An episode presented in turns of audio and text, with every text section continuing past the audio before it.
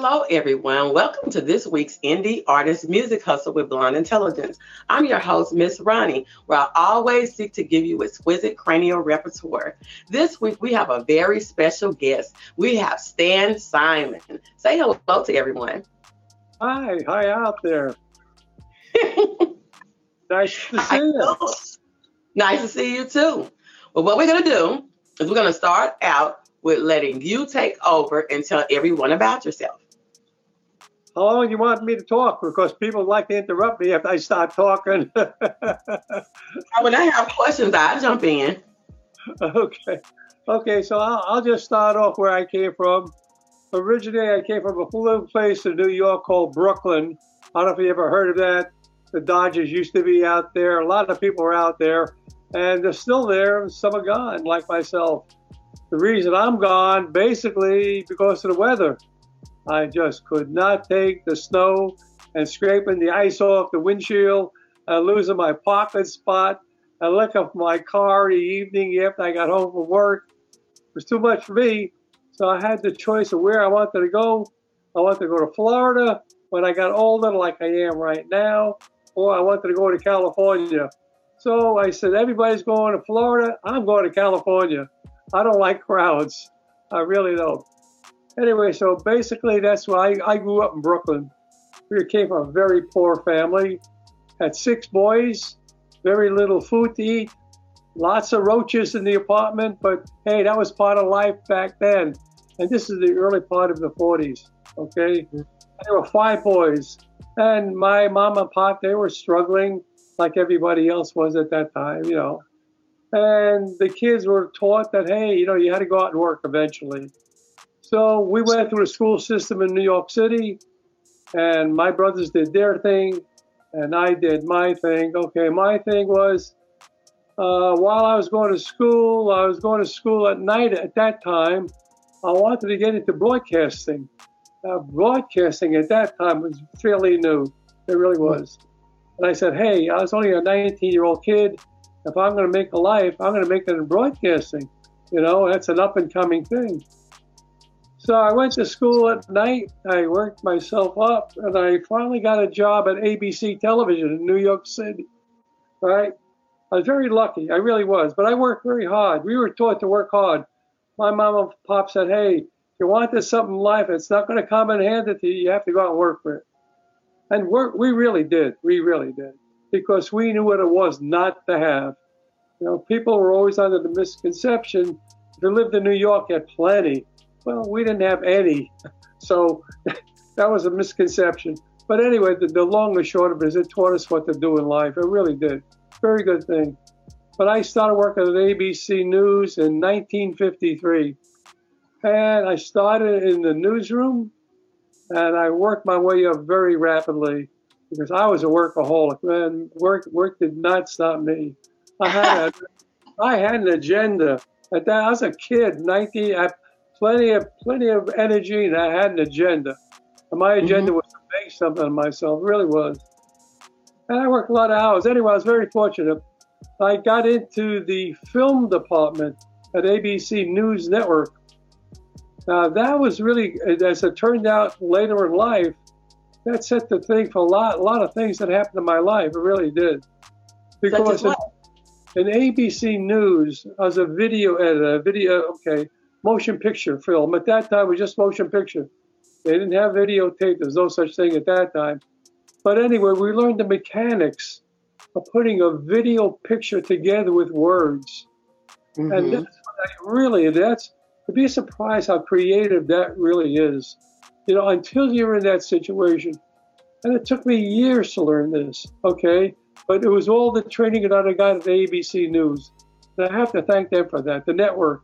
And they're still there. They're still there right near Central Park. They're still in operation, still going strong. Without me, I don't see how they could do that, but they did. They survived. well, they survived. But anyway, but what I learned is really putting words, words, and being creative with video at the same time. And that in turn, it's, it's kind of weird how life is. It really is. I'm an 87 year old guy, right? And you never know what the future is going to hold for you. You really don't. And that's that's the joy of life. And that's the joy of life. You know, they always say, well, it's not where you're going, it's the trip getting there. And you know, the truth is, I think they're really right. I'm learning it the hard way. The hard way. I'm still learning. Hey, I'm a babe in the woods. I'm only 87. Give me a break. I'm still learning. But here, here's what. So here's what happened. When I was doing all these things with the video, because I was a you know film editor, it led me into sound studios. Okay. Because I had to do soundtracks. Okay, you add effects, a shotgun, or, or what a person screaming, or whatever, like like real movies you see in Hollywood now. We had to Like add those. Jackson, if you listen to Michael Jackson's music, he has a sound effect for every word that he says in the song. So I listen for sound effects. So I feel you on what you're saying. Yeah, this is really true. This the effects make it. People don't realize you have music in the background. You can see a movie, you'll always hear music in the background. You can even hear silence. Would you believe it? Even silence has a sound. People don't even understand that. Because if you take silence away, you have dead air. That you'll hear. Okay? But anyway, I learned, I really learned this only going to sound studios quite a lot. Anyway, I, work, I worked at ABC News for uh, about 26 years. In 1979, I quit and I started my own electronics company. I, I got my head goes a lot of different places. It really does. I wrote I wrote children's uh, stories. I used to like to write children's stories. Okay, and that got me used to writing. In the interim, while I was at ABC News, I also started going to college at night because I used to see the writers. They were creating nice words. I looked at these guys. I said, you know, these guys are too much smarter than me. I said, if they can do it, why can't I? And I really, I worked my ass off. I got to tell you the truth. Working in the daytime, I was going to school. I went to Rutgers University in New Jersey at night. And it took me six years to get my degree. But I got to tell you, once you get that paper, you say, hey, you know, I did it. Nobody put a gun to my head. Nobody said you got to do these things. It's because I wanted to do them. All right. Anyway, so now I, I quit ABC. Now I got my new company. I got an electronics company. And hey, How what the hell? Go ahead. I'm sorry. How old were you then? At that time, well, it was Mhm. 19. Okay, it was 19. Like, like I said, it was 1979. I was born in 34, so I was 43, 44. So I was an old guy already, but I was starting a new company. And I didn't know Say anything what I was doing. 44. At that No, time. don't don't say that. I'm 44. Well, you're a baby. Now yeah, I look you're a baby. You look like a baby. anyway, I, Oh, I no, still a young man then. okay, a young man. Okay. So I started I started the business. I didn't know what the hell I was doing. I you know, but like everything else, you mess up, you do it, you mess up, you start making connections, you make friends, so on and so forth. But anyway, here's where it really starts getting really something really interesting that I think your fans are going to really enjoy this one.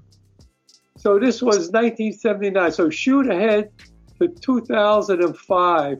Now, when I used to work in my business, I worked like an animal. I also work. I, I still do. I, I'm only 87. I'm still a kid, right? I still put in a lot of hours. I really do. But anyway, so at that point in time, like I said, okay. So I come home. I was tired. We had dinner and everything, and the wife and everybody went to bed. And to relax, I'd sit on, on a computer for about three or four hours at night. Mhm. And one day, one day I was sitting on the computer. This re- really gets interesting. I see that there was a contest. Somebody was running a contest, right? What kind of a contest? They said they wanted me to write some lyrics, or whoever entered the contest. They wanted you to write some lyrics of all things. You ready for this one? The blood meter that diabetics take their blood every time, right? Now, I was a diabetic. I still am, for that matter. Okay, unfortunately, but okay. My mom had it, and my lovely mom gave it to me. I said, "Mom, why'd you do that to me? I hate you." But I, I really did. I really did. I, she was a fantastic lady. But anyway, so it said, "Hey, you have to be a diabetic, okay, to enter the contest." I said, "Well, I'm a diabetic." I said, "That means I can enter the contest. Can I write lyrics?" I like to write, but I, I don't know. I never wrote lyrics. I said, they wanted me to write about a blood testing meter. I said, how the hell do you do that? So I sat down for really a couple hours. I had to think about that. I said, well, the only thing I came up with, now get this one. You, the Diabetic Association says you should be testing your blood five times a day to keep control of your sugar. All right? So I said, wait a second, how do I connect that to this the song? So you know what I did? I connected. I said, you know something? I'm going to treat that little thing that I hate to do every day like a lady. And to say, you know something? I said, I want to say, I like the way you touch me all every day long, right? Let's see how that comes out. And honest to God, that's really what I wrote. That's really what I wrote. So I entered the contest and I didn't even know if I won. This is going back in November, October, November that year. And I didn't even know if I won or not. And I had the lyrics. I wrote it on a scratch piece of paper. I threw it in the garbage. I said, hey, come on. Who am I? I'm a nobody. I'm not going to win. No way in hell. Right? Mm-hmm. And after I threw that, that thing away, wouldn't you know, a week later, I get a, a mail, a first class mail that says, hey, you won first prize. I said, what? Me? I said, must have been a lot of dummies out there. I can't believe that. Uh, that's really true, really true story. So they said, hey, what we're going to do, we're going to fly you and your wife out to New York to a sound studio. You're going to watch the artist perform that. Well, they did. They really kept their word. And they flew me, this is in 2005 now. They flew me and my wife out to the sound studio. Now, here's the funny thing about the sound studio. That sound studio, many years, I used to go to that sound, same sound studio in New York City. And I used to do my sound mixes for ABC News. And now here I was coming into the sound studio, and they were going to do a mix of my song, my song of all things. Well, we get there, and who's the artist and who walked into us? Now, this is going to floor you. This will really floor you. Mr. B.B. King himself. Okay. Really? And why B.B. King? B.B. King had diabetes. Walked in. He was a big man.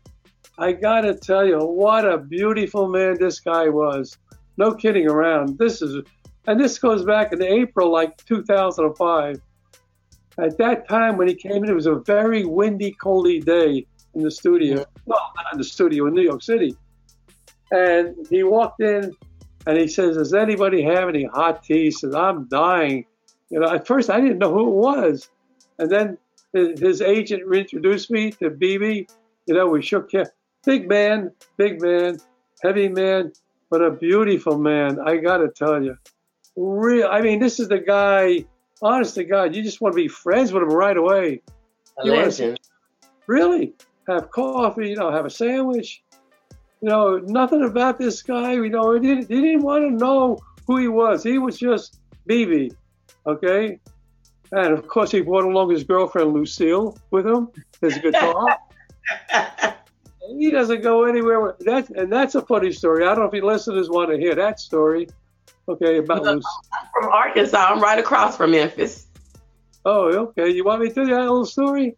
Go ahead. The funny story about that story is Mr. B.B. King, how he got his his girlfriend Lucille. He was in Arkansas at the time. Honest to God, now you know more about Arkansas than I do for sure. But there was a place there at that time called the Twist.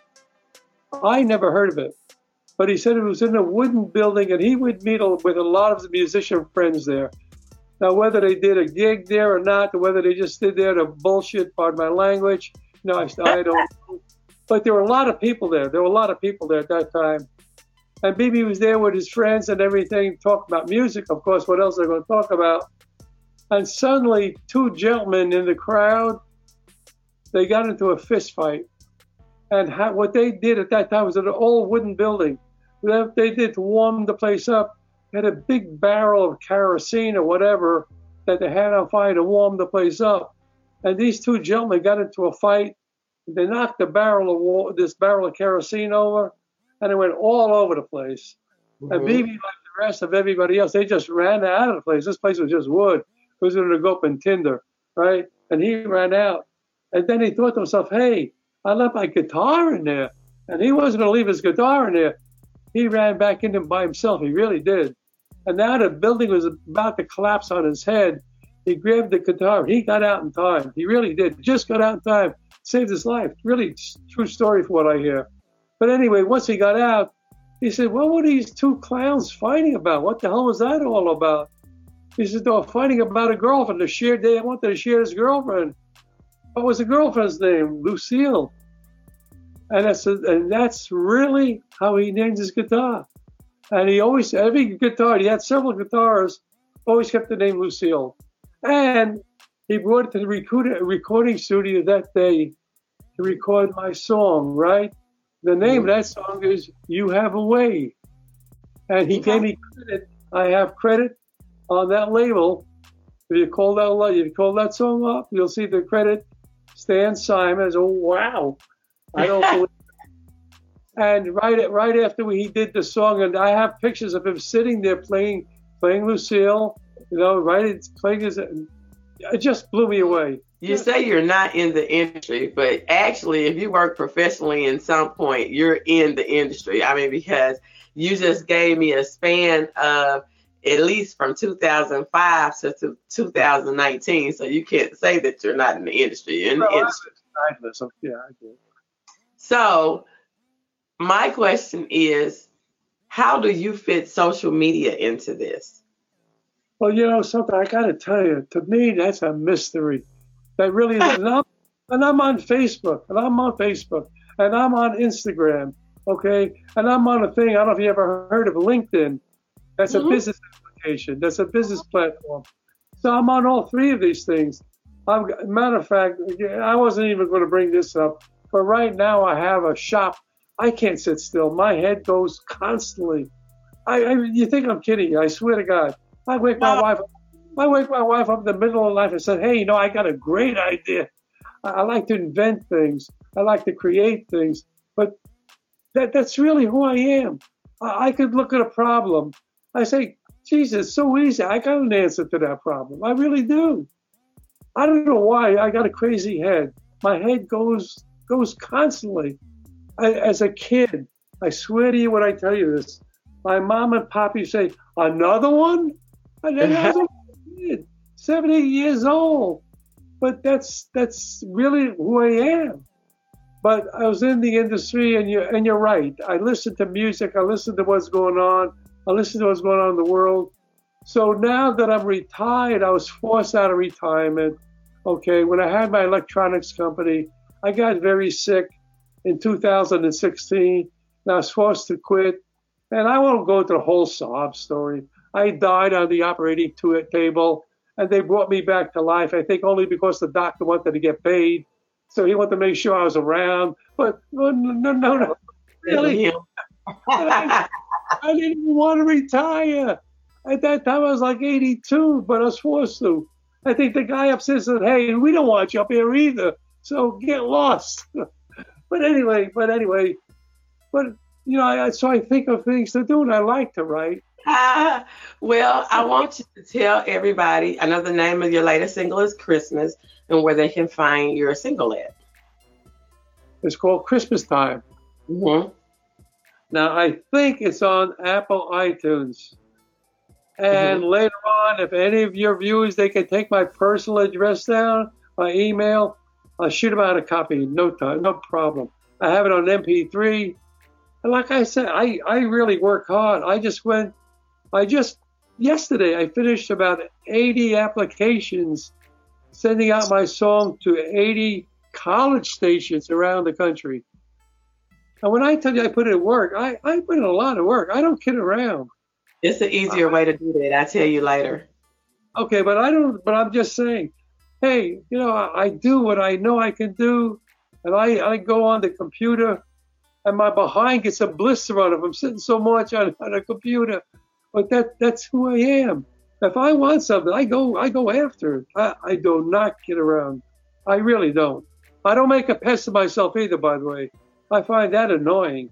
Okay, but I can do business with you. I can tell. Yeah, you look terrific lady. I'm glad the connection. Social media handle so they can follow you on social media.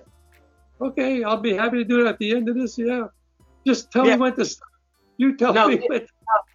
Give everybody a social media handle. Right now. Mhm. Okay. Well, if you go on to Facebook, it's Stan Simon.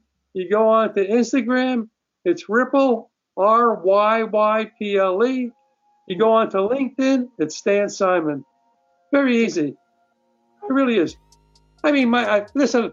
I got a simple name. That's why my name is Simon. Stan Simon. All right. Okay. Well, thank you for coming.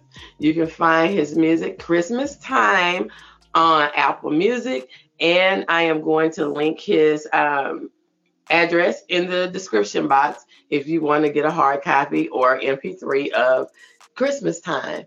And you can find us on all social media platforms on the Blonde Intelligence page. You can find us on YouTube. You can find us on Instagram. You can find us on. Um, I'm going to be all of that. I'm to be looking. And you can find the podcast on all podcasting platforms Spotify, Pandora, uh, Apple Music, you know, any one of your favorite podcasting platforms. And you can also find a recap on the website, www.blonde-intelligence.com. Thank you for coming. Fantastic. And thank you so much for inviting me. It's been my pleasure. All right. I'm going to email you. Okay? Yep. Nice. Okay. Nice you. Bye. See you soon.